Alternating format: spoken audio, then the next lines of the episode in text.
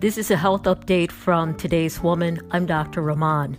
The lining of the uterus is called the endometrium, and endometrial cancer is a common gynecologic cancer. Endometrial cancer usually presents with painless postmenopausal bleeding. Black women with endometrial cancer have a 55% higher mortality rate than white women. One recent study suggested that this was due to one, an underreporting of symptoms by black women, and two, lower rates of appropriate clinical care. So if you are 50 years and older with postmenopausal bleeding, insist on evaluation and rule out cancer.